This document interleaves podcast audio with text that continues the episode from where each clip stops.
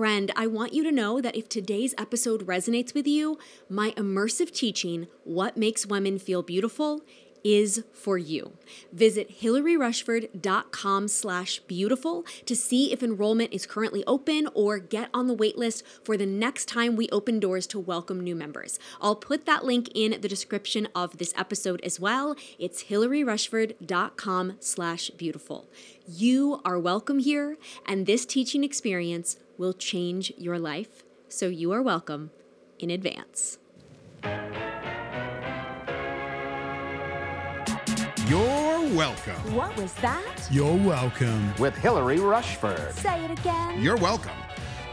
in advance.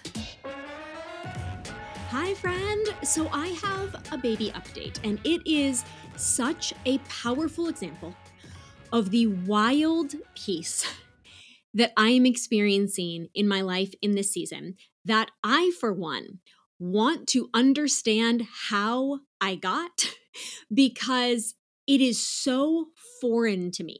I have been a naturally anxious person. I am realizing through some reflection since my early teens, which I will talk about in this episode. And in the last month or so, I keep saying to my husband, Are you realizing how calm I am and how much this is out of character for me? This is rocking my world. And it is absolutely amazing as someone who has struggled with anxiety for decades to feel this level of peace in one area of my life, to be clear. It is amazing. It feels so good that I want it in other areas of my life. And that really is what today's episode came out of is my saying I want this in other areas of my life. I I want to figure out how did I get this? How did I end up here?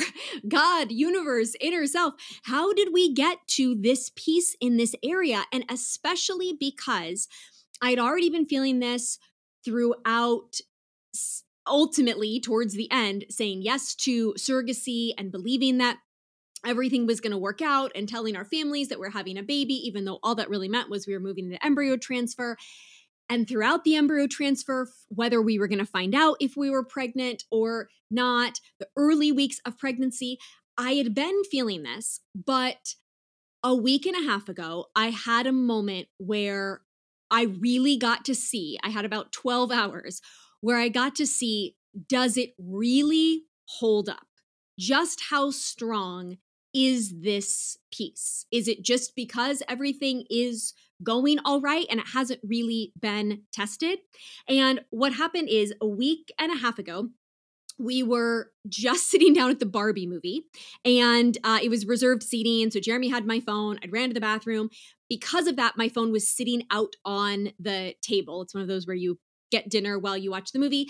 And it was sitting face up and I was just about to sit down, would have put my phone away. If I'd been holding my phone, it would have already been away and off and in my purse. And he's like, oh my gosh, our, he points to the phone and our surrogate is calling. And so it's such providence that I even saw it. And I'm so grateful that I did because it would have been fine for Jeremy and I. If we had seen it a few hours later, it actually would have been better for us. If we were like, oh, we had a missed call, we see this when we get out of the movie, we would have had a couple more hours of peace. But it would have caused more stress for our surrogate if I had missed the call. And that's why I'm so grateful that I got it because I pick up the phone. And by the way, she never calls. I mean, we text, but I it's it is not a common thing that she would call. So I know immediately eh, something is wrong basically.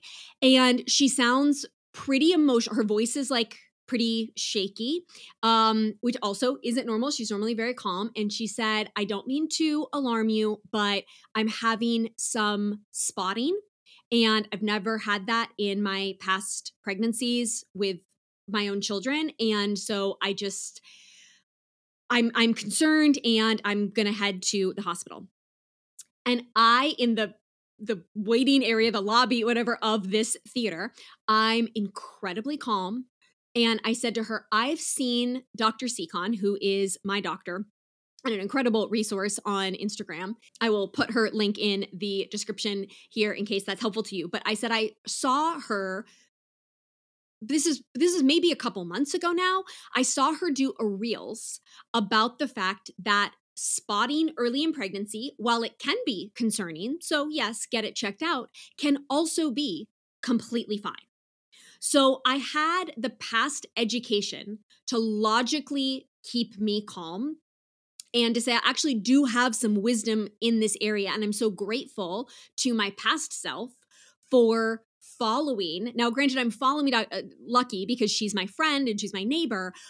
But really, what I now realize in hindsight is the wisdom in following someone who's in a season ahead of you or has wisdom about a season ahead of you rather than waiting until you're right in that season because I didn't wait until we were pregnant to then start trying to figure it out. And again, I didn't do this intentionally. This is just the the grace of the way my situation unfolded, but I now am thinking, okay, who can I be following now for the baby season, even though we're you know seven and a half months away so that i can be soaking up that knowledge now not panicking in the moment when i need it? So word word for your your future. What are you doing in the next couple of years? Who can you start following now so that you're just soaking that in a little bit in advance you have that already within you when you need it. So i was able to feel calm for myself and then also pass on that education so that i wasn't just saying a platitude like let's stay calm but i actually could give her knowledge to say i have heard from a doctor. This can be fine. And i'm so grateful. I feel like there's so little I know about pregnancy that I also am just taking that as a moment to give gratitude to God or the universe that I don't know everything, but I had that little nugget of wisdom that it turns out I was going to need. But in addition to having that logic, I just simply, truly felt calm in my soul. I felt the same calm going into our embryo transfer and the day that we got the call as to whether or not it worked. I've shared multiple examples of around those times that I captured in the moment on my Instagram. I'll link those in the description as well. But I genuinely had that same peace of God, we want your best. We absolutely believe one of these three embryos is a life that you mean to bring. And if there is a better plan than the one that we have right now in this early pregnancy, which I am inclined to want to cling to and not lose, right? I, I don't want to lose this thing that I have. But if what you have after this is better, and therefore I want to be palms up, I want to trust you. So she said she's heading to the hospital. I thanked her for doing that, for being so, you know, proactive. And I said, also just put your hand on your heart and just take a deep breath and know that Jeremy and I believe that whatever happens tonight, it will ultimately be fine.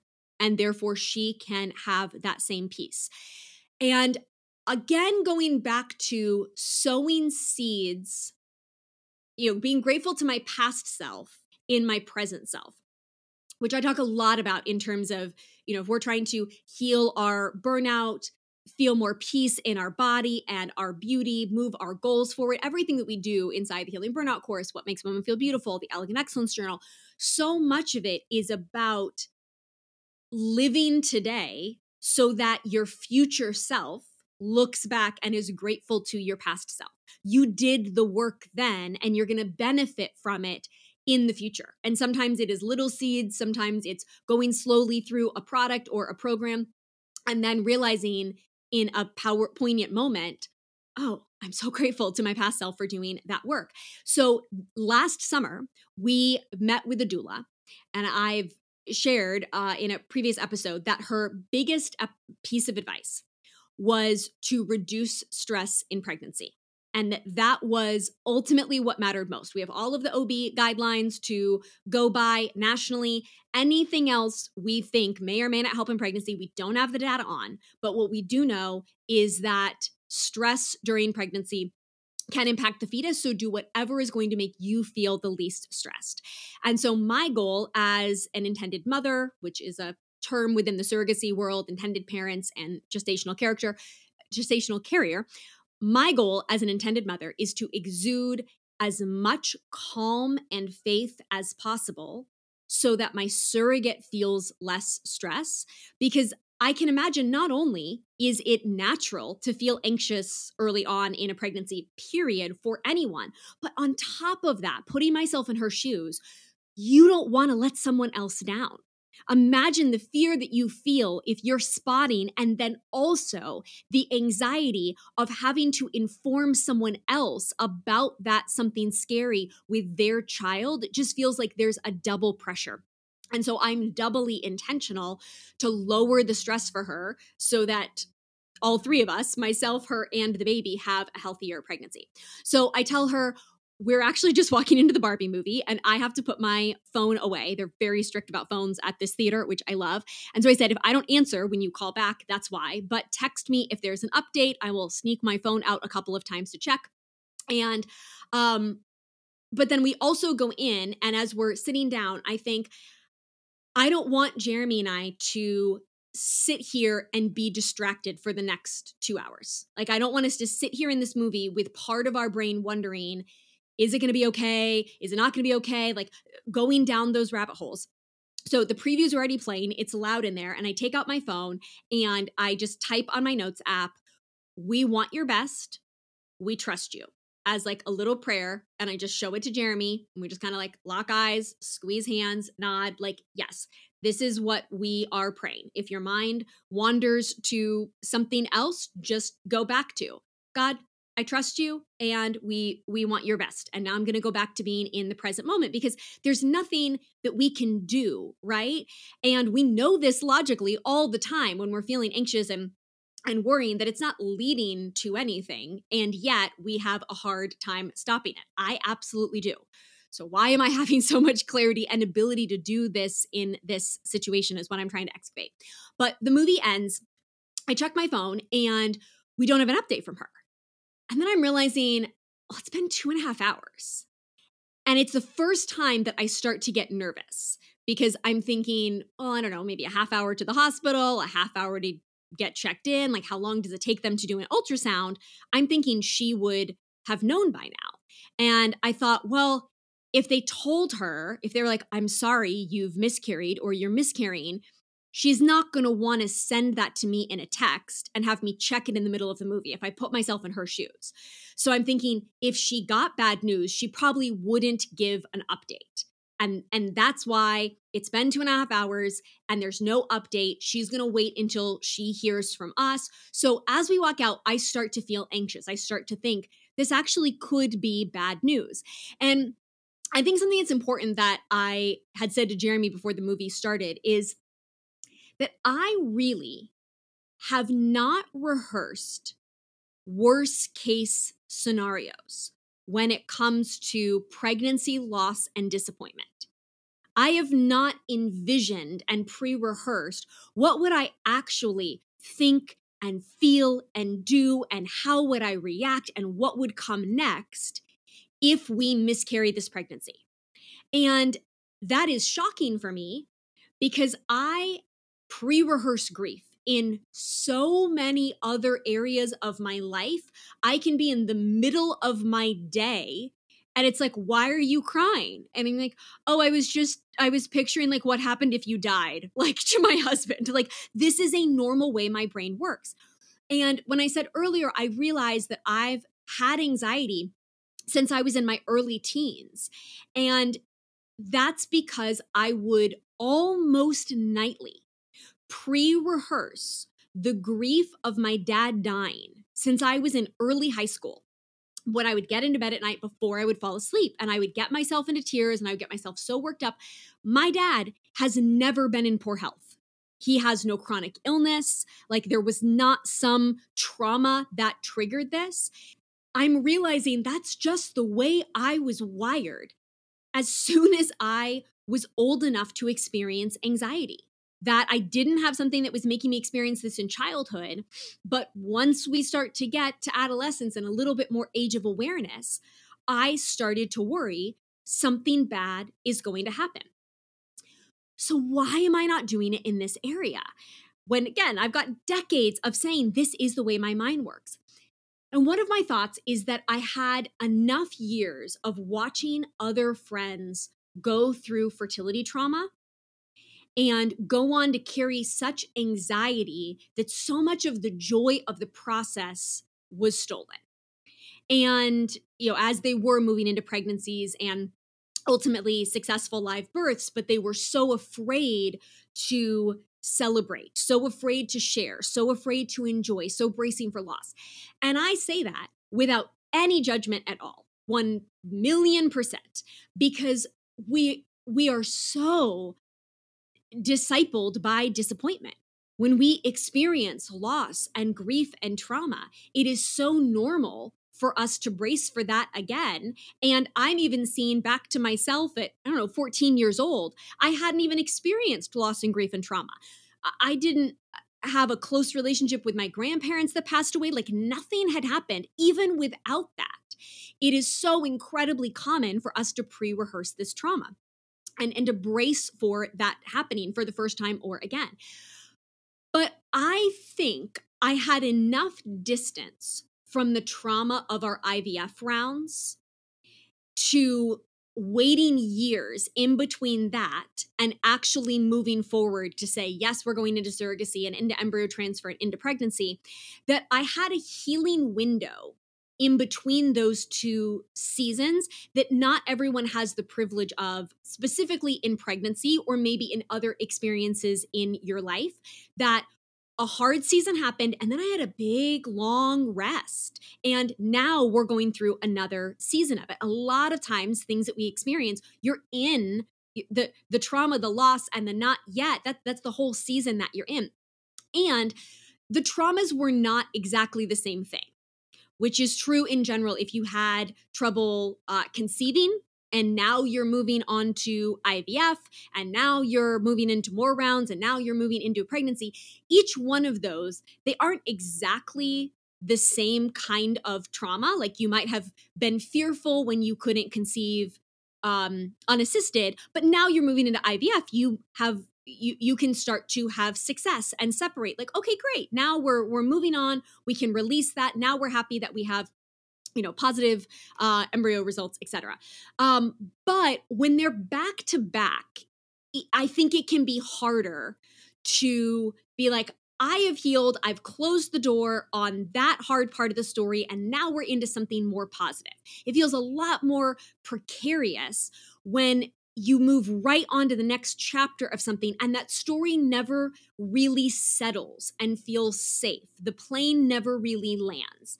So if it feels like you you didn't really get closure on this health thing in your life there's still elements happening. If your business or your career or something has been hard and you're like it just kind of keeps going we don't often get these seasons of that story ended. We put put it on the shelf for a few years, and now something else is happening. But we had this healing kind of I want to say desert, but it's actually a beautiful. It's like we had this healing garden in between to kind of renew.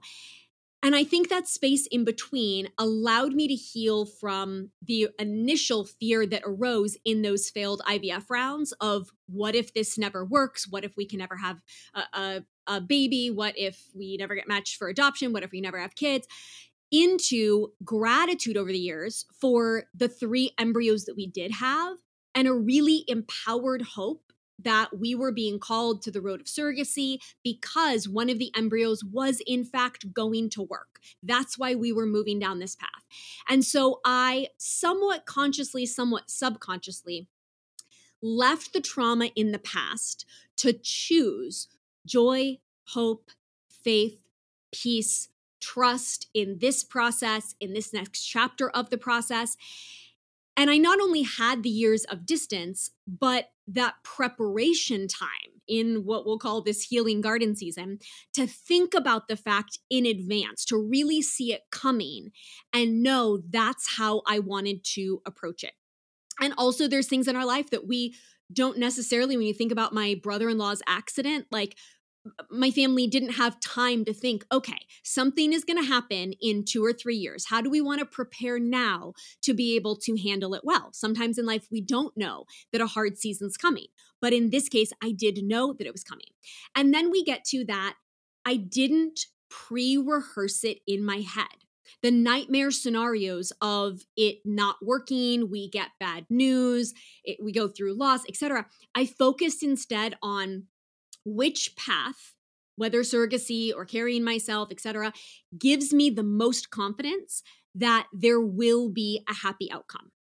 How can i most likely envision the positive outcome i want? Not pre-traumatize myself envisioning all of the negative stories that i don't want. And i shared that in one of our earlier fertility story episodes that i really made the surrogacy decision from a place of faith, not of fear. And I just wasn't coming from the perspective of, I'm terrified this isn't going to work the other way, but rather, I just feel a peace that this gives us the best chance. And, and, and I'm, I'm going to choose the choice with the best chance. And therefore, I'm, I have no reason not to be really positive and hopeful and expect good things that it is going to work. And so getting that call again a week and a half ago and walking out of the theater for the first time it starts to cross my mind. I start to rehearse this scenario that could be moments away. I do think what if she's miscarried?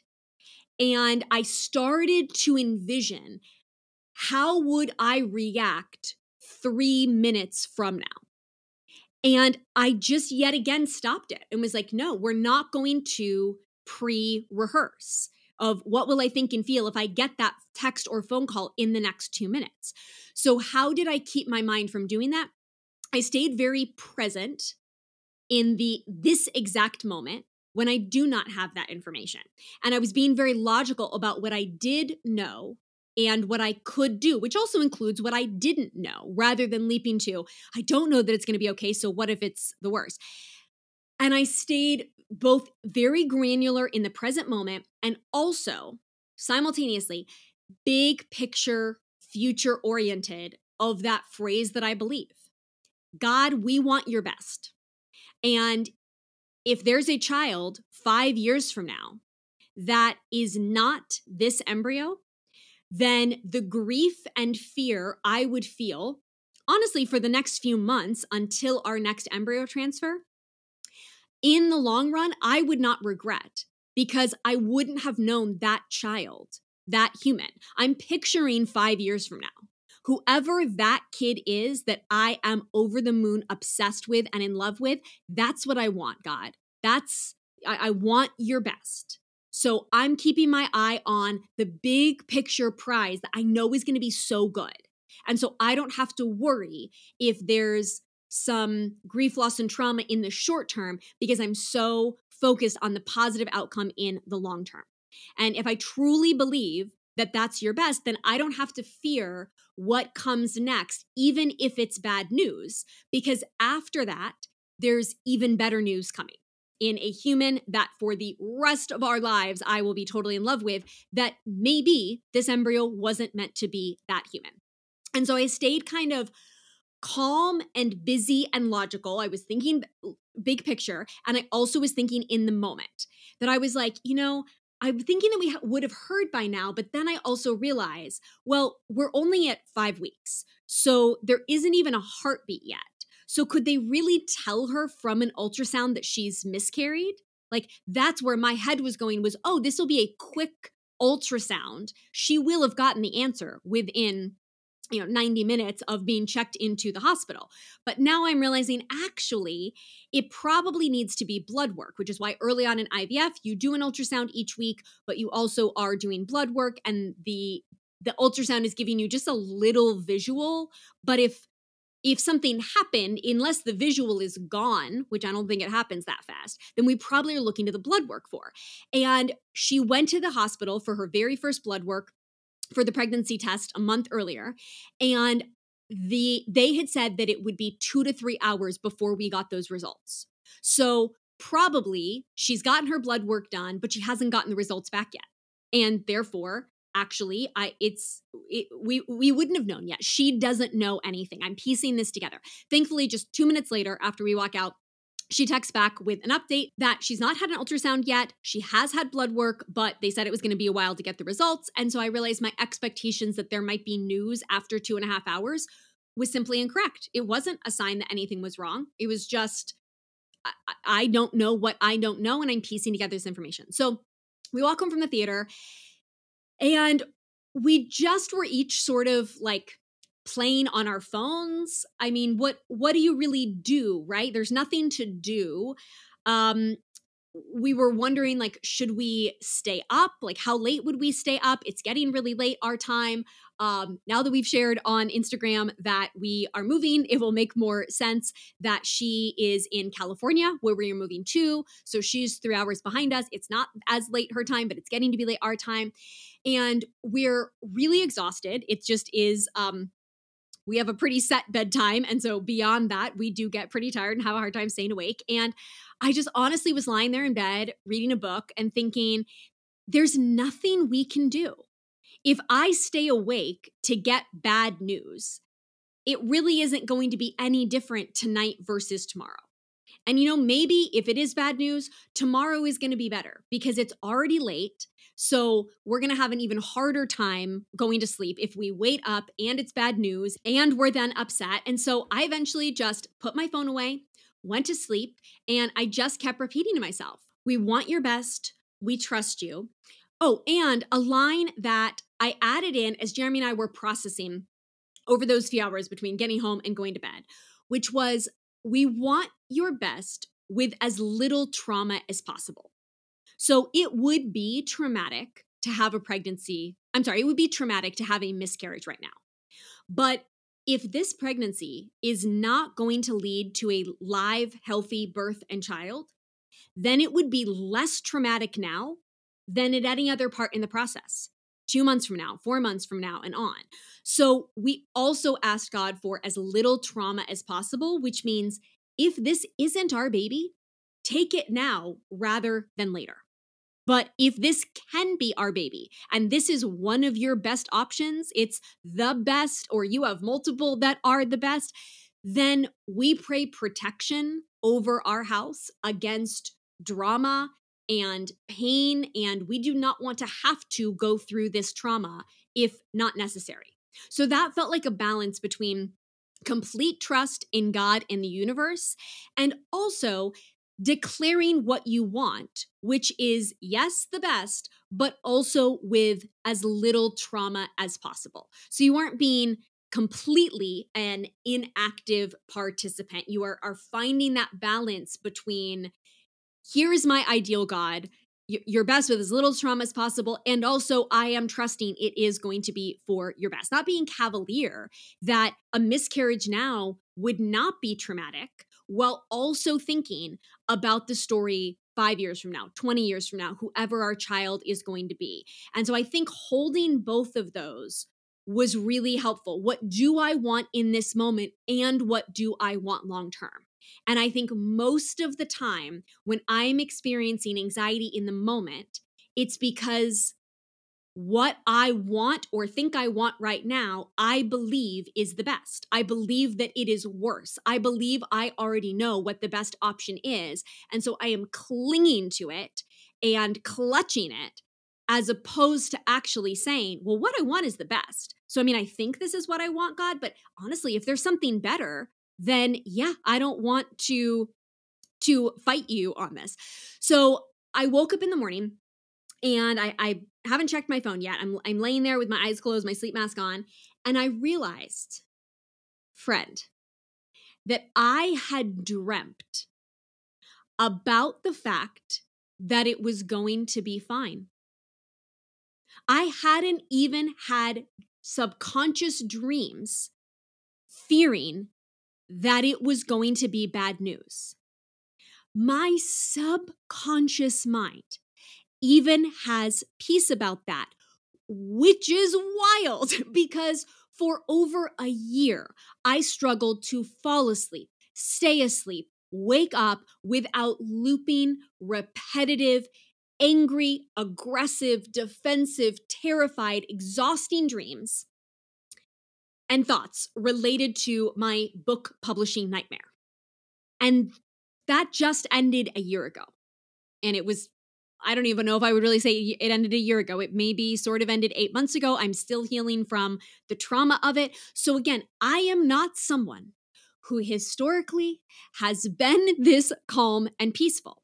Not even a, a, year ago. I'm not talking about like 10 years ago. This is where I'm at. The last hard, hard thing I went through my mind screamed all night long. My subconscious was in so much trauma that I would say it was the worst at night. Waking up in the morning and feeling like all night I was just fighting. I was fighting to be safe. I was fighting to move forward. I was fighting to all these things. That scenario was one of the most excruciating things I've ever been through. But it would be fair to say it would surely be less traumatizing than fear of miscarriage or not having to uh, not being able to have a child so wouldn't it be more likely that i would be struggling even more with this Yet those thoughts of the last trauma tormented me for over a year, and now here we are newly into pregnancy, which should and could be even scarier. And I'm literally having dreams that everything works out like I just pictured that she had texted and said everything was fine and we chatted about it. Like that's what I was dreaming about. The fact that my subconscious is totally in sync with my conscious mind, where I may say things like, I'm working to choose peace and I'm working on my thoughts. I'm working to have a more positive mindset. I'm actively choosing it. I'm actively using my Elegant Excellence Journal every day. But the fact that even my subconscious is at peace is just, I am gobsmacked when I wake up and I realize this.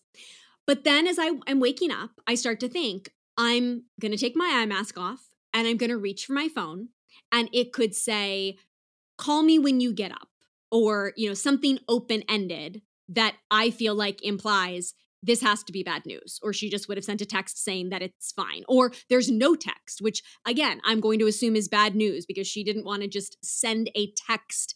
I mean, honestly, put yourself in her shoes, right? Like, what would you do? You're a surrogate, you're at the hospital, you told it's miscarried. It's in the middle of the night. Your intended parents are on the East Coast. Like, what would you do? What would you, you know, like you think they're asleep, you're not sure. So I'm just thinking through what all the options could be on my phone. And um, you know, or or maybe it just does say, I'm I, am so sorry to text, but it's 3 a.m. You know, I, I I called, I didn't hear from you. I'm assuming, you know, you were asleep, and I hate that you're going to wake up to this, but I realized you're going to see my missed call anyways. And, and then I'll be asleep on the West Coast by the time you wake up. So I wanted to go ahead, you know, and let you know this, you know, fill in the blank bad news. Um, and I knew that that was a very real possibility because we didn't have any information the night before. And so I kind of laid there with my eye mask on. You know, I'm not looking at the clock, so I don't like, which is on my phone, so I don't know what time it is. And I kind of wait until Jeremy's shifting and waking up. And then I feel like he's about to sit up and, and get out of bed. And I said, Can you wait a minute? I'm going to check so I can check my phone while we're together. And he said, Yeah, I woke up a couple hours ago thinking about it, but I didn't want to check my phone while you were asleep because we're on a group text. So he could have checked his phone as well and he would have seen it. Um, so we wanted to check together. So I grabbed my phone and I start reading aloud. And she said the HCG numbers came back exactly where they should be. They did an ultrasound, and as expected, they couldn't really tell anything. But since the blood work was right on track, they said there was no cause for concern. Just take it easy for a few days and go ahead and schedule an appointment with your OB for a checkup. And Jeremy and I were just like, okay, okay, the baby's good. The baby's good. The baby's coming. Like, aren't we so glad that we chose peace and we didn't traumatize ourselves over all those hours because it turns out that it's good news. And over the next few hours, we just kept repeating to back to each other, like, the baby is good. Our baby's great. We're having a baby. Our baby's coming March 29 or, you know, around there, just to like re-emphasize and release. We we didn't need to worry we didn't need to worry. Leave leave that concern in in yesterday. We are not bracing for loss. So I sat down after that and I started journaling. How do I think I got here?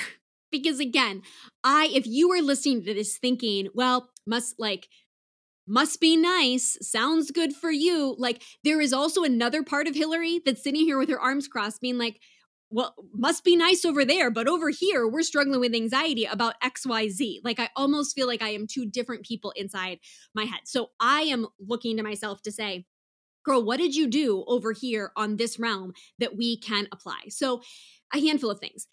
Number one, I prayed for guidance a lot on this journey. First, through the rounds of IVF and whether or not we should keep going and how we should feel about things. Way more than I have in my business, for example, which I would say is probably my main area of anxiety is like, you know, my schedule and my my priorities and team hiring and like all those kind of things. Is probably where the majority of my anxiety comes from the whole the whole book publishing nightmare like that was in business. So while i do have fleeting thoughts about other anxieties you know my parents dying my husband dying i would say mostly the thing that i'm dealing with just low grade anxiety or even just worry or uncertainty about regularly is my business well I have not prayed as emphatically about my business because IVF felt so scary. It felt so huge and heavy to make these like life altering decisions. It was so much money. When when do we have enough? Do we keep going? How many round, rounds do we try? And so there was a sense i think of how terrifying it was how cosmically big it felt and also the real deadline of you got to decide if you're moving forward again. There was a huge financial investment every time. And so I think that forced me, invited me, or forced me far more than in other areas of my life to just pray and pray and pray. And that did lead to peace. I, I, felt peace that we were meant to do five rounds or three embryos, whatever came first and and I got that peace from it. And then we got good news. It turned out our fourth round was better than any of our, our other rounds. We, we sort of ended on a win. We ended on a high. It was like, oh my gosh, we were just hoping for one embryo this round and then do a fifth and get one more. Oh my gosh, we actually got two. Like, so I think there was an upswing there that it was incredible prayer. And by the way, when I say prayer, I always want to invite people with whatever your religious and spiritual beliefs are. You can use, you know, prayer in your way. For me as a Christian, that is praying to God, asking Him for guidance. Um, but whatever prayer is for you, it was prayer that led to peace, that led to a happy ending, which we don't always have. And yet, we also do have it in a lot more areas than we realize, right? Because I could tell you a lot of not happy endings in my life way more quickly off the top of my head than I would think to go back to. And then I met my husband. And then we got Mr. Freddie Cappuccino. And then we found this apartment. And then, like, I've got a lot of beautiful, happy endings in my life. But what I could tell you right now are all the things I have wanted and have not gotten have not worked out. And so I think I was really focused then on that happy ending that we had there. Then, second, I prayed for guidance a lot in surrogacy, more than I ever have in anything, because we were making now such a huge financial decision and such a huge existential decision. I said this in our surrogacy story episode, but for anyone who thinks it is easy to choose using a surrogate, when you actually sit and grapple with all that that means and all you are accepting and i mean it is a lot to say am i going to accept this gift from another human being. Like it is a lot to actually get there. And the the weight of that, you know, envisioning every emotion in the experience. What was it going to be like at the embryo transfer? What was it going to be like not being at the ultrasounds? What was it going to be like being in a room where she's giving birth and we're like hearing her scream in agony for our family like oh my gosh like just what is all of that like and the science and the spirituality behind it I, I had to turn to God. It felt like way too much pressure and power to think that I knew what to do here. And again, while I have turned to God in my business and finding a home, in dating, I just never felt the heaviness of this huge one time decision. And so I think, again, that I think the perspective in both of these things, like this is really, I don't want to say like life or death, but it just feels so huge. That perspective really compelled me to prayer, which really led me to peace. But I also think that within that prayer, that the perspective of it was part of it, how great and big and grand this is, but also the deadline of it. I do need to make a decision. And I think a lot of other times it's like, well, each each date, each relationship, you know, maybe it feels like a really big decision in leaving a relationship, let's say, and that's what you're really praying about. But do you often have a deadline? Have you given yourself a deadline to say, I have to decide going into 2024 either this is the person I am building with for the rest of my life, or I cannot spend another year in limbo.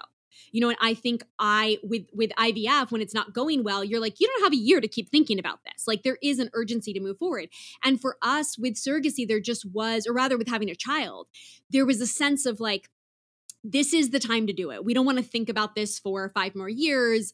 We're not getting any younger. We don't want to be parents at X age, you know, fill in the blank. So I really had to like make a, a, decision. There was an extra pressure there to prioritize the prayer and to fight for the peace to make that choice. And I think a lot of other things in my life, my business just drags on. Like, you know, we're going to go find a home in California, but we're only going to be there for a handful of years and then we're going to move someplace else. And then, uh, like, it kind of can just feel like those things keep going. So then I'm wondering for myself, what are the decisions, what are the deadlines that I can put in to say, I am done with this mindset. I am done with this scarcity thinking. I am done with waffling on this. I am, this has got to be done before the baby gets here, before 2024, before, you know, whatever it is for you.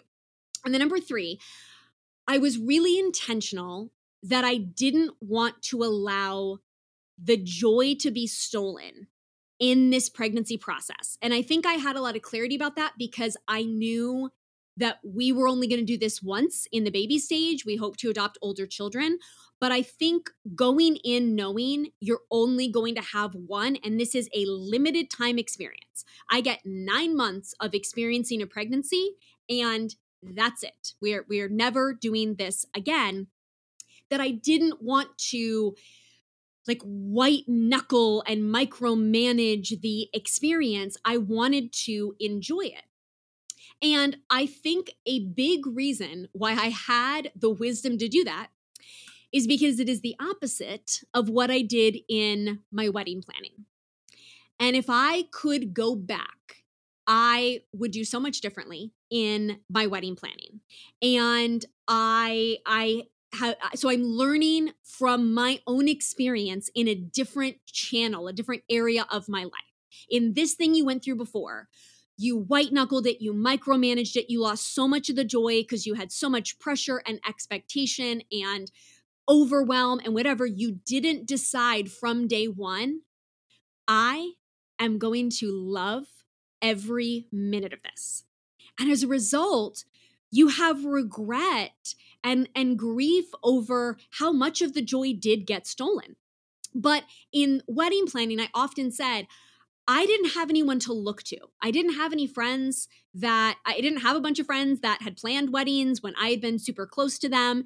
It also was a little different because of my business. I was like reaching out to brands to partner together and then that felt like it put more pressure on it. You know, you're this was right before like all of the magazine wedding magazines closed but you were looking at other colleagues and being like, oh, they're getting these features for their weddings. That's going to drive traffic. I mean, it's not why I'm getting married, but while I'm here, it's a real missed opportunity, right? Not to do it. And so I, I think if I'd had any other colleague friend go through it, I would have had that wisdom to I, I would would give somebody so much different advice than I was able to give myself. But when it came to the joy being stolen in pregnancy because of past loss, I had watched so many friends go through that. And I had watched them not be able to rejoice in a pregnancy because they were just so afraid not to lose it. And I just didn't want that. And in the same way, not not saying that um, that they wanted it or chose it not saying that from place of judgment because again i didn't do that in my wedding planning and um, and i lost that joy and so it was a duality of I'm learning from my old experience that that's not what, how I want to go through a joyful season. And I'm also learning from observing others going through it and i'm pairing both of that together i didn't have anybody to look at for the wedding um, and other people may have had no one else to look at when they were going through um, their pregnancy losses or or challenging uh, you know fertility season or it may be the first time they were going through it just like i did with the wedding where they're like, I didn't know in advance to say, I'm not going to lose a minute of, you know, the joy in this. Number four, as I mentioned before, though, I had time in my story to heal that most don't in a fertility journey. You know, 2018 to early 2019 was our first trauma window. But by the time I was really deeply wrestling with the final decisions that for sure, for sure, we're going to say yes to kids and to surrogacy, it was 2022. So I had three years in between. And while that whole time I was wondering whether or not to have kids, whether or not to use a surrogate, it also wasn't yet time to make the final decision. So it was kind of a long, drawn out process. It was kind of slow. And I think that gave me time to heal from the early fear. And I felt more excitement and hope that came from choosing this path of surrogacy that I really believe, for whatever reason, was absolutely going to work. And then five there really was this belief that I wanted God's best. And in truth, in hindsight, that was not my prayer with my book. I was praying for it to not be delayed. I was praying for energy and focus. I was praying for wisdom. I was praying to get it done. I was praying for openness on the mindset and the ease of my other partners, that it would just flow and there would be no roadblocks. I was praying for insight um you know on, on the part of my the team on the part of myself like so i was praying but it didn't occur to me to say god if this is going to end in a creative stillbirth i want less trauma please end it sooner or make it clear to me that I have to step away for a season and reprioritize because I don't want to get in the trauma of, you know, in incredible business chaos because I focused on this for so much longer than I had planned to because I'm so determined I'm going to bring it to life. I'm going to bring it to life. I'm going to make it work. I know it's taking longer. I know it's getting more complicated. I know it's getting more expensive, but like I am I am going to make this work. That sounds so admirable in so many ways. But I'm also reflecting on the fact that I wasn't releasing. I thought I was being wise by deeply committing and asking for help to see that through. And I'm not saying there wasn't also wisdom and a lot to be proud of in that. But I will also say I had more confidence in my plan. I had more confidence that I felt like I knew the book was meant to come now. I was clear that I knew the best path, the best plan, the best timing. And it turns out that I was wrong. So did that perhaps furthermore help me want to say as I moved from the book dying just a, year ago, it officially died in June. And I would say I officially had peace about surrogacy for sure, for sure, for sure around like October. And that we would say yes to a, a match kind of anytime after that that I think in that transition from the deep grief of uh, of pouring myself into trying to bring something to life a creation a 7 year dream something that i had like tried to, to gestate for a year, something that was going to change my identity. The way that you become a mom, I was now going to become an author. People were going to see me differently. There was going to be a new group of people that I got to hang out with, the way you now were going to have mom friends, the way you see your friends go on being moms and you are still trying to conceive. I see my friends going on and having books, and I'm still trying to conceive. And so the trauma that came out of that I think perhaps made me want to say, God, I don't want to pour myself into another birth and creation if it's not going to flourish. And this gets dicey for me on mindset. And let me be clear I'm just trying to process this for myself right? A lot of our conversations here are me processing for myself. And that's not the same thing as saying, okay, I have coached 10,000 women through this process and I know exactly what works for everyone. I'm just kind of sharing with you as your, you know, bestie on the internet where my processing is coming from. And it gets dicey on mindset because I'm in no way implying that when we go through trauma, it's because we didn't have the right prayers or mindset. I'm just saying that for me, after gripping and working so hard on the book for it to all be for nothing, I then moved into the next experience in my life, which happened to now be bringing a child forth into the world. And I had the humility from that last trauma to say, God, clearly I don't know the best path because all my wisdom was pointing to now is the time for the book. This is the publisher you're supposed to go with. You should work to prioritize this. The sacrifice is going to be worth, worth it. Everyone you know who's done this, this has been successful. Like I thought I had all the wisdom going into that. And it just led to death and destruction and trauma and grief and shame and pain. So, like, Jesus, take the wheel. I mean, I am smart and creative and strategic, but obviously my plans are not the best. What my earthly mind can envision is not the best because I can't see all the other factors that are in, involved like the different people involved when someone's going to retire like my first editor what someone's character is going to be like my agents. So i couldn't control any of that. I couldn't work hard enough. I couldn't do well enough in my own strength to make it come to life. And by comparison that was just a book. So clearly I can't control the bringing of life in terms of an actual child.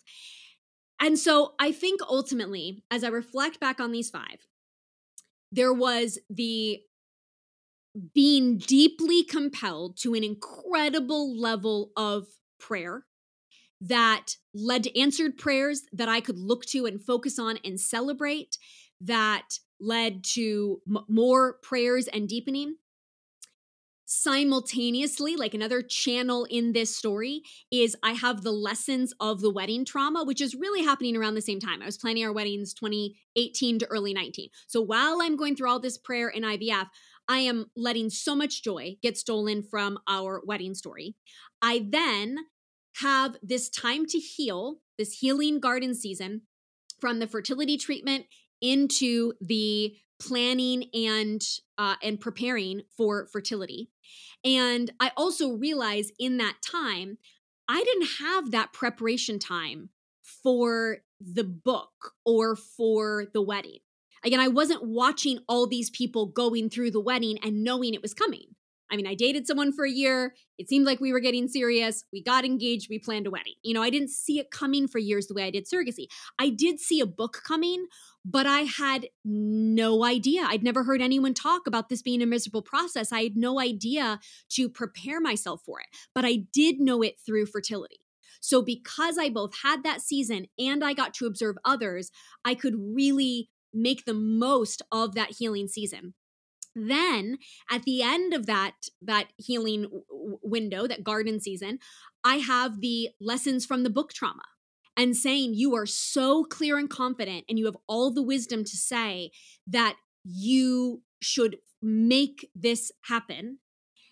And yet actually what would have happened if you had prayed from the beginning god i want your best and if this is not the best time for this book shut it down shut it down earlier i want less loss of of time and money and energy and i want less trauma like ultimately what i want is the best i think this is the best that i'm trying to get this book out before i get to a ba- baby i see all the wisdom of that I've I've talked about doing this book for years. I think I'm being so wise in saying, "Oh my gosh, I'm like the you know, boy that cried wolf here with the book. Like it is time to just get it done."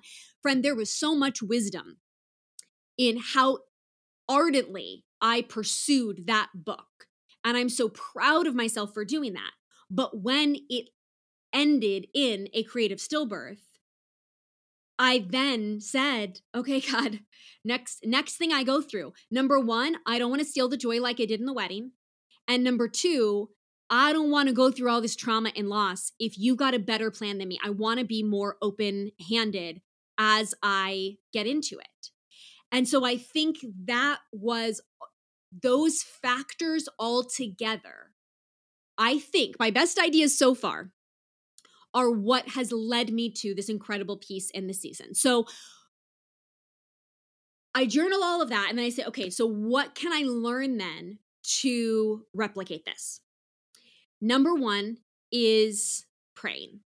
And for me, I also will say praying is predominantly what happens in my elegant excellence journal. Again if if you whether you have a relationship with god or you don't whatever that means for you prayer really when i say i prayed so much i mean i sat for hours with my elegant excellence journal and music on and long window sessions and just writing and writing and writing and and talking to God and hearing from God and writing out all of my fears and being so honest and transparent with myself and and really trying to process and grapple. That's what I really mean by praying. I really mean journaling and focused time sitting down and having these these focused pockets and windows. So I have now said to myself, now coincidentally, the I already started doing this. We found out on a Friday that we were uh, are pregnant, and on Monday I was like, you know what? I have gotten out of my journaling practice. I've been so busy the last few months between business and surrogacy and my brother-in-law. Like it was a wild four months, and I would just wake out of bed, uh, uh, wake up, get out of bed, and go right into work, right into getting things done. And so I said, okay, we we don't have, we can't afford to not slow down in this season and make sure that we are being as wise as possible. I'm, I'm, using like the royal we. I can't afford to be in this season of expecting a baby and not being as wise as possible about how I'm using my time, the priorities I'm making, the decisions I'm making, the the anxiety, the peace, all of that. And so I did start journaling. I journaled every day for the last, what are we at? Over a month now. And friend, it's made such a difference. It's made such a difference. But then I said to Jeremy, okay, I need to be praying more specifically and concretely about the things in my life that are giving me anxiety. What do we want in a home? What do we want in a church and community and friend group when we move to California? What do I want to do in my business to, you know, prepare for a maternity leave? I need to be more intentional and focused on that with the same laser focus that I was with the baby. And for me, there is a benefit that I do have that real deadline. The, the baby coming, the moving to um, to California, and so that does create a sense of okay, we're not talking like sometime in the next 18 months, this would be great. But you can give yourself those deadlines. You can decide this is the season that I am done with this. I am over this. It is time to decide. It is time to heal. It is time to get clarity and breakthrough. And I am going to be done with this. As I said, I think right now, it being August is a great time to say, I I'm I am done with this after 2023. So I have to have made a decision, gotten breakthrough, made change, made growth by the time we get to the new year. Second thing I take away is for myself is to focus on answered prayers and the proof that you have of all the times where if it wasn't this, then it was something better. Now, do I also, does my brain immediately say, okay, but we have a lot of examples of prayers that weren't answered and situations that are not better. I mean, look at the book, right? The, the, book isn't better. The book just died. It's just like in in ruins. I, I don't have a like, look how it got better. There's there's not a better right now. But then I tell myself that just means the story isn't finished yet. The story isn't finished yet if it hasn't gotten better. And meanwhile, you have so many other examples of things that have gotten better. And so the, the point there is focusing on believing that if you trust God in the universe, if not this, then something better, it actually is going to be the something better. You are looking for that in your life. Now, again, caveat, friend to friend, that may not feel true for you. I'm sharing what is feeling true for me. But if a resistance comes up in your head, use your elegant excellence journal, process through why does or doesn't that feel right to you. You don't have to um to take it from me. So if your partner died, for example, you might say this this is not better. This is not better than that other scenario. And and and that would be for you to then say with yourself to God, to the universe, whatever it is, is there any way that there is there a better out of this? Now, again, that friend caveat that what I'm saying is speaking to me may not feel true for you. If your partner died, you may be saying this this is not better. So I think it is so delicate in faith when we really get into these complex things because there are a zillion layers. And so you take what I share and you work it through for yourself. It really is the only way. And I think that I've realized a lot of times when we are really sensitive and tender about things, we tend to get defensive when we hear something that isn't true. And I'm trying to be a little softer with that and be like, why don't I feel that's true? What does feel true for me? And then let me work through it a bunch. Let me let me keep excavating. Let me keep getting to the center of what I do think I can stand behind. But often that's going to be a journey. And this is the the, the journey that I'm on right now with these first thoughts on trying to understand how I got to this peace. So, focusing on all those answered prayers. When I feel anxious about our past, our, our next home, I think about the last four homes that I've been given, uh, apartments um, over the years that um, for rentals that have all been amazing and the perfect thing at the perfect time. So why am I not? But why do I have so much fear that God's not going to do it again? Every time we've had, I've had new friends, new community. Like it's always gotten better. So why would I not believe that the same thing is awaiting us in California? So having that positive, hopeful expectation because that just genuinely is the way that I kept thinking why would God have brought us through all these IVF rounds and take all these years and put it on our heart to have kids, tell us to use a surrogate, then not have it work out? Like that just didn't make sense. Could it happen? Yeah. But it just wasn't as logical. It didn't make as much sense. It didn't seem as plausible that it was likely going to work. Could we end up with a horrible home in California? Yeah, but based on the track record, doesn't it just make, you know, more sense? And then number 3 is the stop pre rehearsing. So, this is a big one for me because I'm realizing that in other areas of my life, I already have the habit groove to go to that. So, that's something that I need to work on then is noticing I didn't already have that habit groove for a pregnancy loss. I hadn't rehearsed that a zillion times. I had chosen not to pre rehearse that. So it's easier then not to just like whoop slip into that. Like you gotta a luge, uh, what's the bobsledding thing in the Olympics? Anyways, that's what I'm picturing it. It's like easy just make whoop, we are right in and off it because you are making that smoother and faster every time you do it. So I realize I have got to stop pre rehearsing. That's how I was able to not even pre rehearse when we walked out of that movie theater because I don't have that like quick, slick, easy groove to just whoo slip into and I am down into terror because I haven't created it. But I have created it in terms of not having a home that I love, not having friends, not having, you know, all these other things that I'm worried, not having enough time, all these other things that I'm worried about. I have made those well worn. So I've got to then play with how do I get myself out of that pre rehearsing? But something that I've been saying all year, and I've said multiple times in the podcast, is that I'd had the realization if the story ends up good and you were fearful and grasping along the way that it wasn't going to be, you just lost joy. If it ends up good and you were peaceful, you gained joy. If it ends up bad and you were fearful and grasping all along the way, you lost joy. If it's bad and you were peaceful, you gained joy. So the only thing that was changed by the worrying that we know for sure is whether or not you had more or less joy. That choosing peace always leaves you feeling better, no matter what outcome you end up arriving to. And I'd already been thinking that for myself when my brother in law was in his accident in March.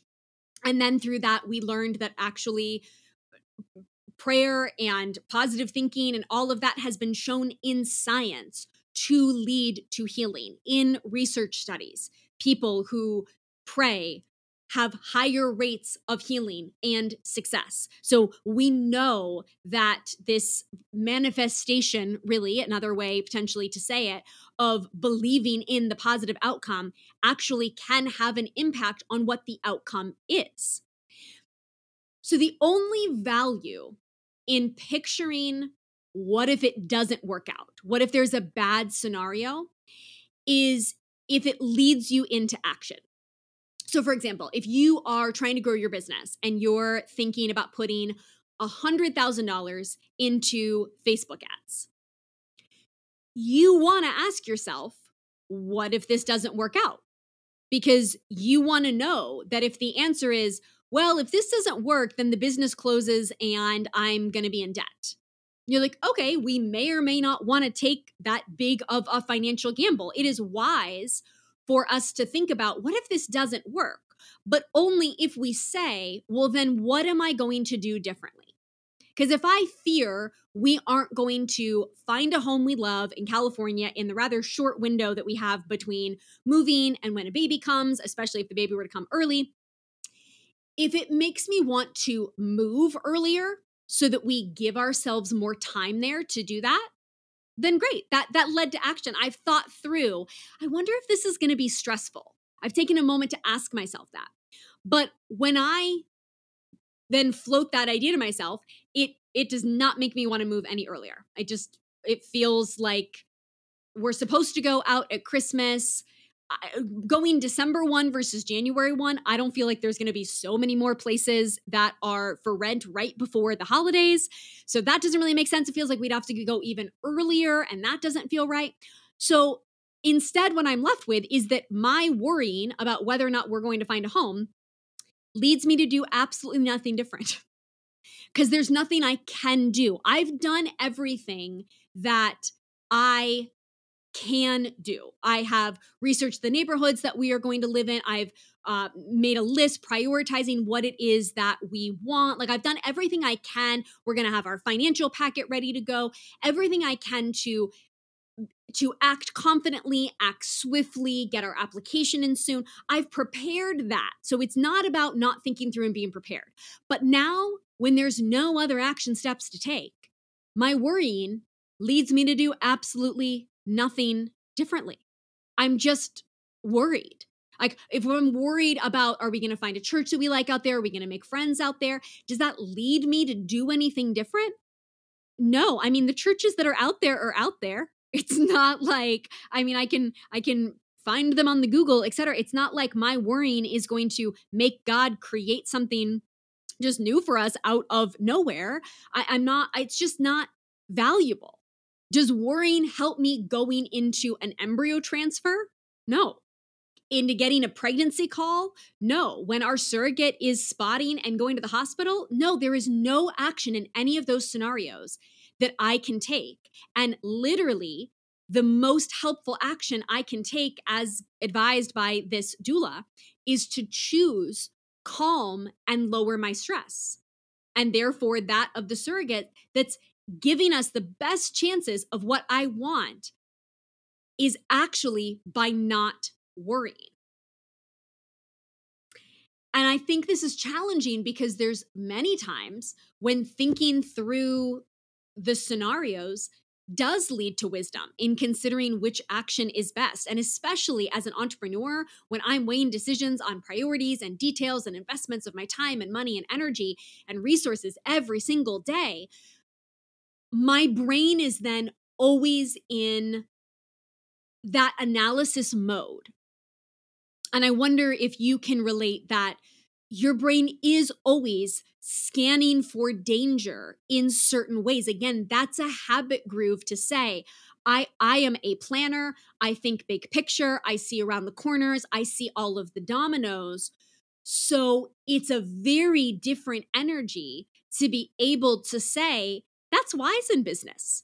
It's wise for you to think about if I say yes to this this week, what how is that going to affect my schedule next week? Am I going to be burned out? Am I going to be overcommitted? That's wise to be to be constantly I don't know worried or anxious is the thing, but really thinking is is this going to be okay? What if this is a bad idea? Should I make a different choice now? I'm thinking that all day every day.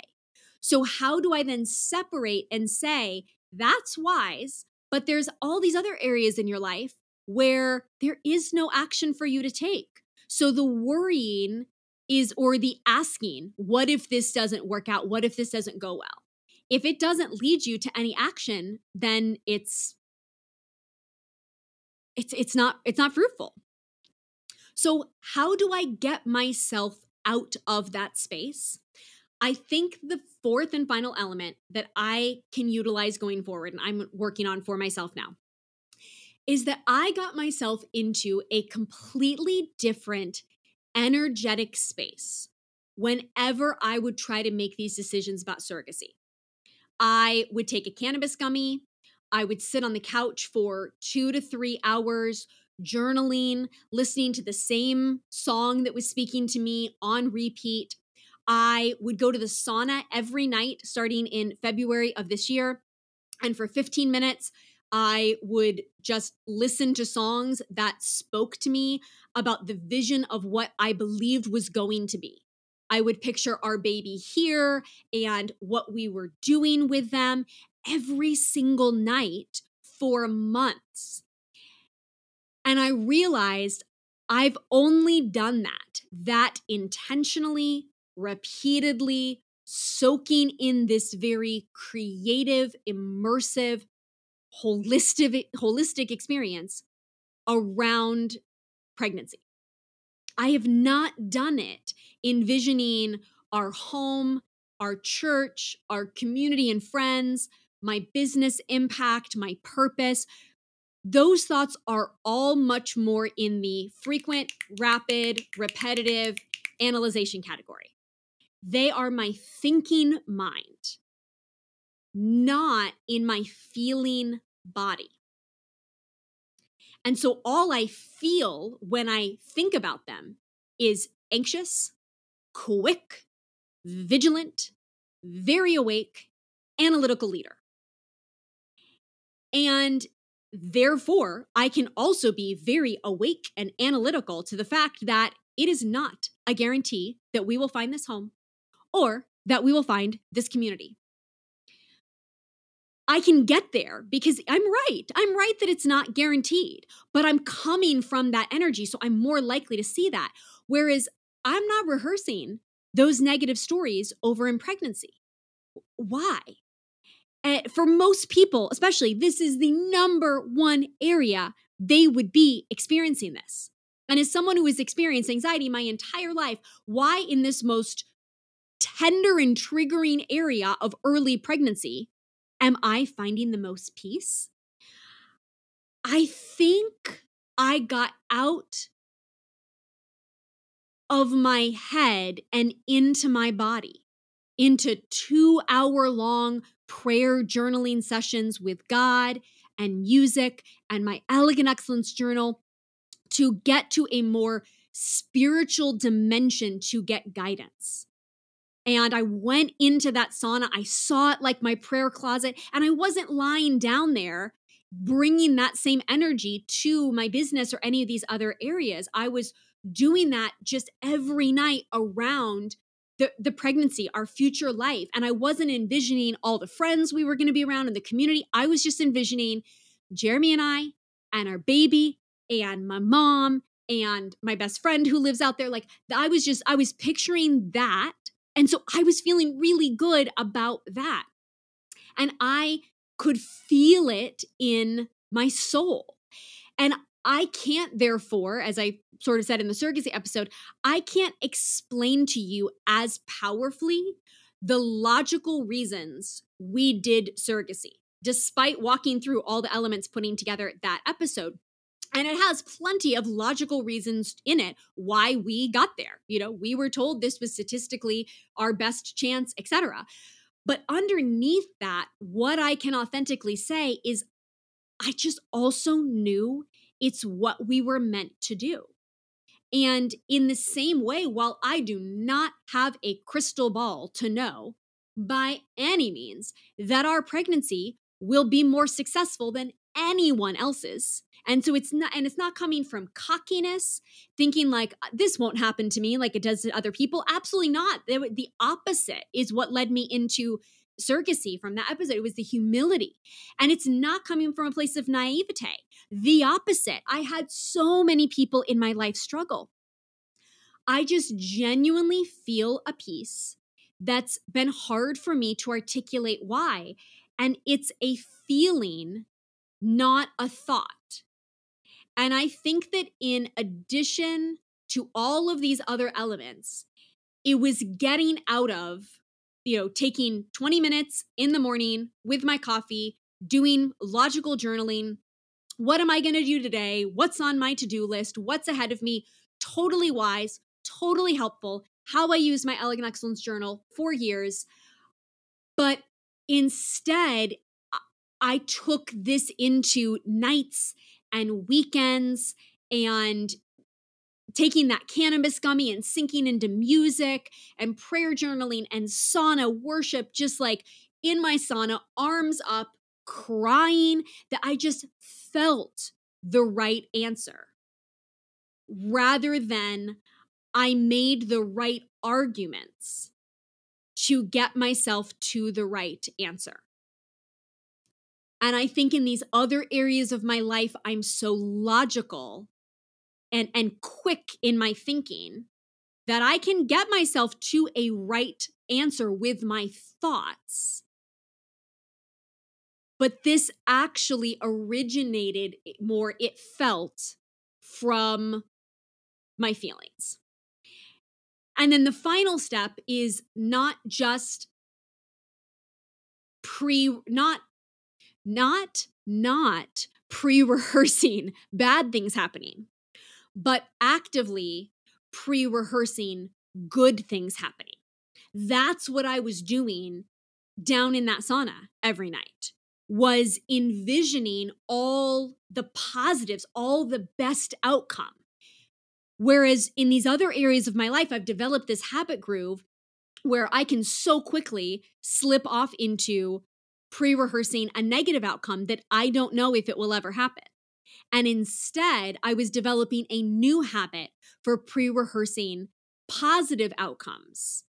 And it was more slow and spacious. It wasn't a quick thought that just whoosh leads me off. It was, I'm gonna take 15 minutes and I'm gonna go in this prayer closet and I'm gonna take this gummy to get me into this space and I'm gonna put this music on and then I'm gonna, you know, come upstairs. I'm gonna keep listening to the music. I'm just gonna stay sunk into that space. So these are the takeaways I am taking for now. Um, as I now try to say, how can I feel this in other areas of my life? And I will give you an update if I have more thoughts and insights into this, if I discover other elements and layers, and also as I see, am I able to implement this in these other areas of my life? Because so many of the different things that we talked about here were kind of unique scenarios. And so I want to give myself grace that each thing in my life where I, each area where I don't have peace is its own story, has its own history and triggers and length and factors.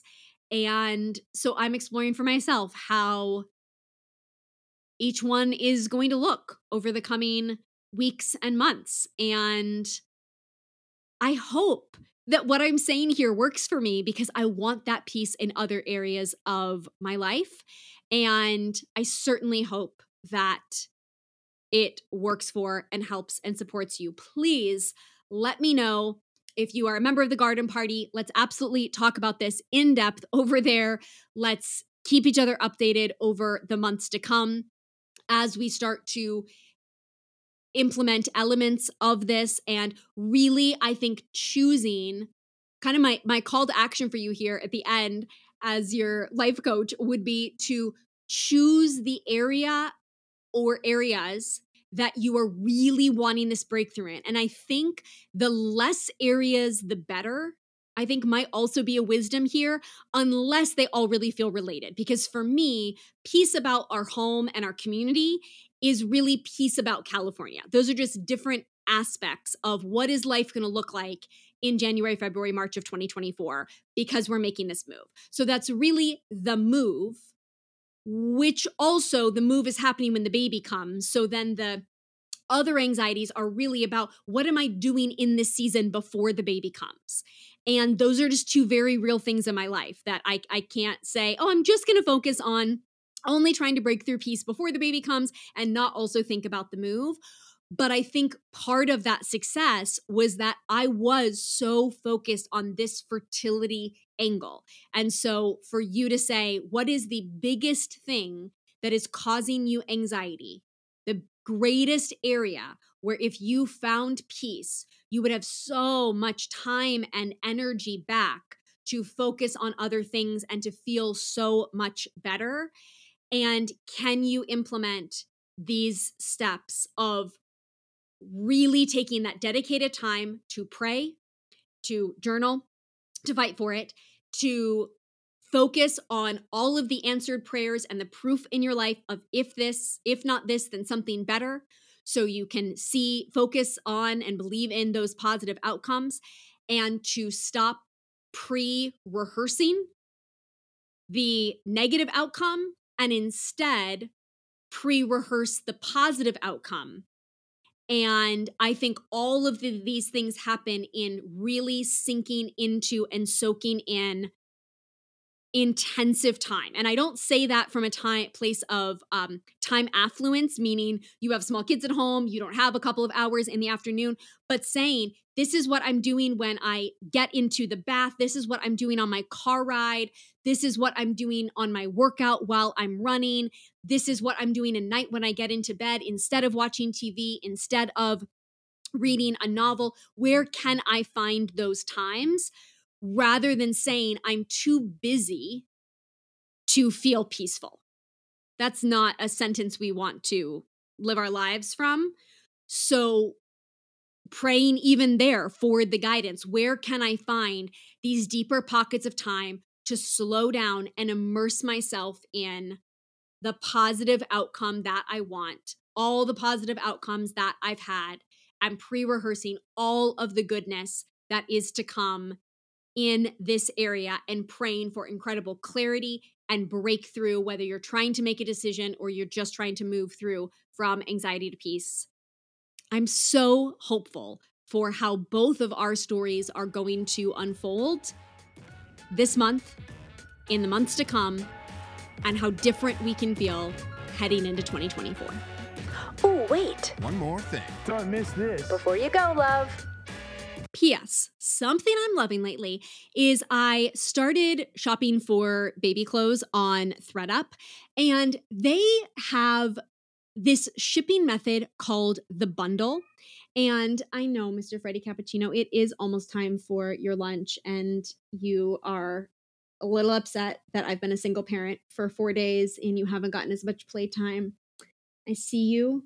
I observe you. I look into your eyes, but I'm going to continue this podcast episode, okay, buddy? Um, so, ThredUp has this shipping approach called the bundle. And it's just one of those things where I, I like to notice when I see something done really well and think, why aren't we doing this in other spaces just to kind of open up my creativity and then think, okay, where might I then see other areas in my business, in my life where I could be doing something better?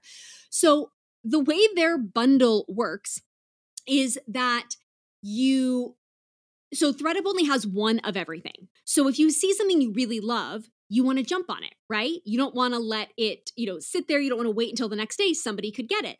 And I've had this experience. There's a the main site that I buy my clothes on is Shopbop, and a lot of times they will say there's there's only one of this left. And so you feel this urgency of like, okay, well, I got to check out right now because somebody else could take it while it's sitting in my cart.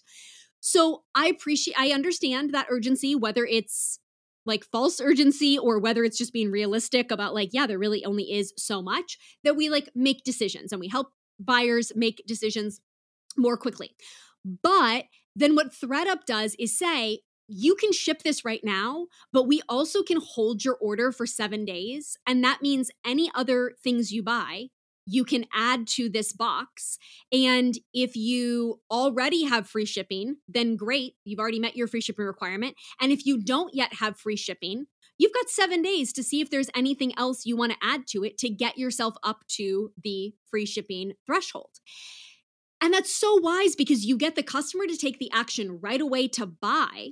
But now you're actually holding open for them you may as well shop for another few days, right? You've already got the free shipping, it's already coming. So you actually are more open to going back potentially and adding more things. And then you can ship your bundle anytime. If you really do want it that day, the customer has control. If you're like, no, I'm done, I just want it, like, no worries, I'll put it in the mail.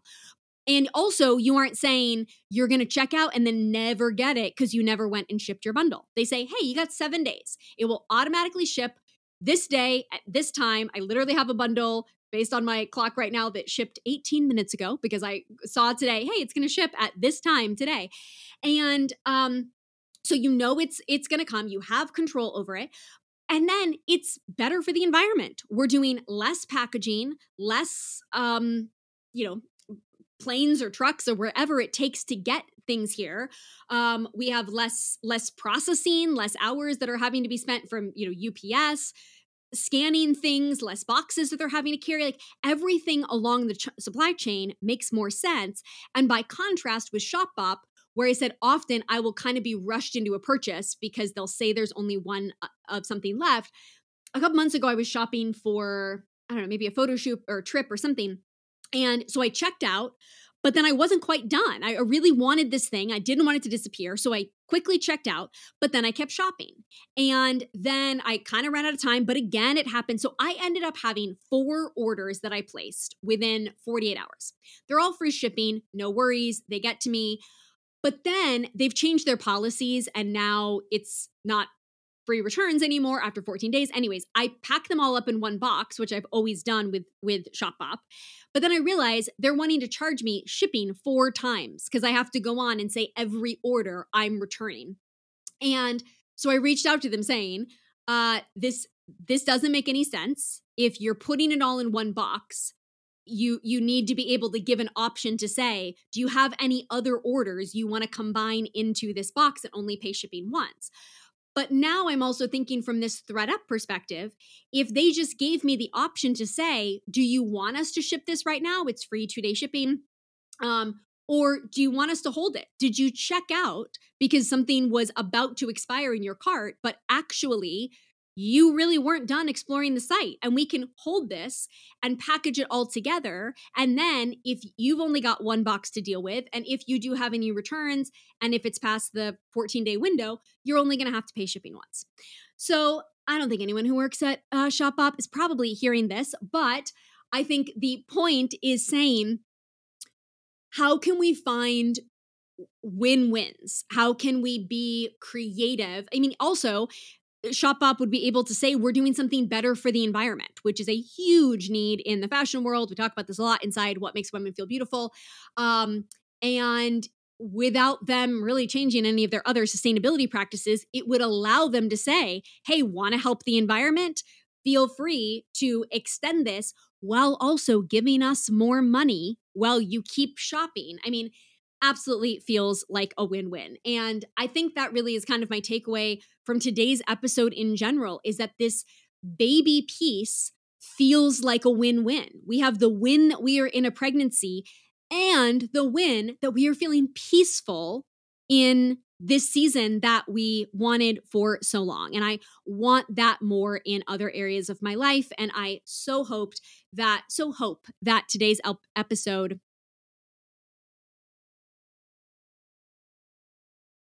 And I so hope that today's conversation helped us both get there. And if you believe this might help someone in your life, I would be so grateful, as would they, if you would share this episode on your Instagram stories and a Facebook group, text it to a friend, and if you would take just a moment to leave a review. I cannot tell you how much it helps this free gift of the podcast be able to reach more people. And I think there are so many of us who are desiring to have more peace in our lives, struggling with anxiety and worry. I don't think there's probably a single person in your life that wouldn't be blessed from this episode. So, thank you in advance for being not only a beautiful member of this community and sharing, but being a beautiful friend, family member, or um, mentor to the uh, people who are following you and looking to you by sharing this. So I will see you over on Instagram, my dear, uh, over in Instagram stories, and right back here next week for our next You're Welcome Wednesday. You're welcome in advance.